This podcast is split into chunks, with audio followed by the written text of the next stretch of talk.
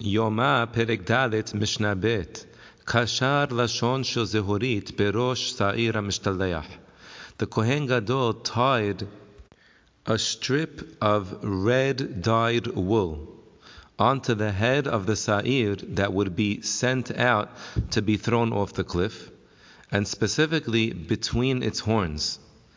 And then, during the lottery, these goats were facing west. So then he took this Sa'ir HaMishtaleach and he turned it around. That it should face the place where it would be sent, which is outside the Bet HaMikdash. So he turned it around that it should face east. And the other higo that was going to be slaughtered to Hashem, he tied a red woolen strip on it as well, around the neck in the spot where it would be slaughtered. This way, the two he goats cannot be confused. We know which one is which. And we also won't confuse them with other goats, because only these two have a red strip tied to them. Now that he did the lottery, the Kohen Gadol went back to his par. I'm assuming that means he went back to between the Ulam and the Mizbeach where he did vidui on his par before. Now, before he did vidui for him and his household. Now, he put his two hands on top of that same par. But now he's in a do vidui, not only for him and his household, but for all the Kohanim as well. And this is what he said. Please Hashem, and he said the Yud Kevav Kenim.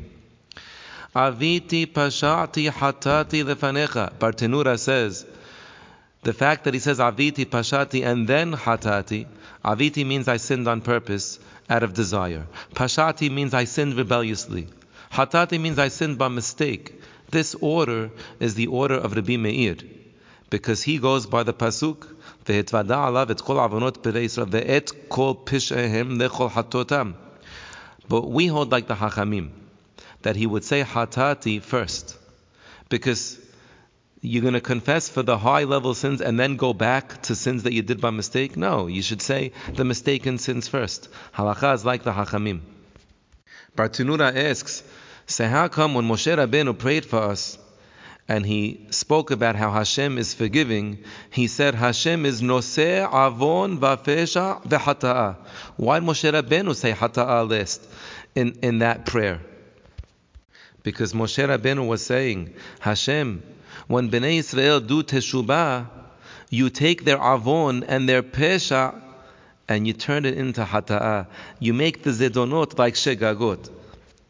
Back to the Mishnah, the Kohen Gadol continued his vidui, Ani ubeti ubnei Aharon am kedoshecha. I, my household, and the children of Aharon, who belong to the nation of your holy people.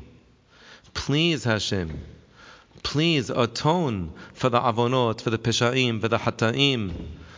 שעוויתי ושפשעתי ושחטאתי לפניך אני וביתי ובני אהרון עם קדושך כאמור that I sinned and rebelliously and by mistake I and my household and all the children of Aharon Am Kedushecha like it says in the Torah of Moshe your servant because on this day he will atone for you to purify you from all your sins in front of Hashem you will purify yourselves and all the people would prostrate themselves to the ground and they would answer, Baruch Shem Kebod Malchuto La'olam Ba'ed.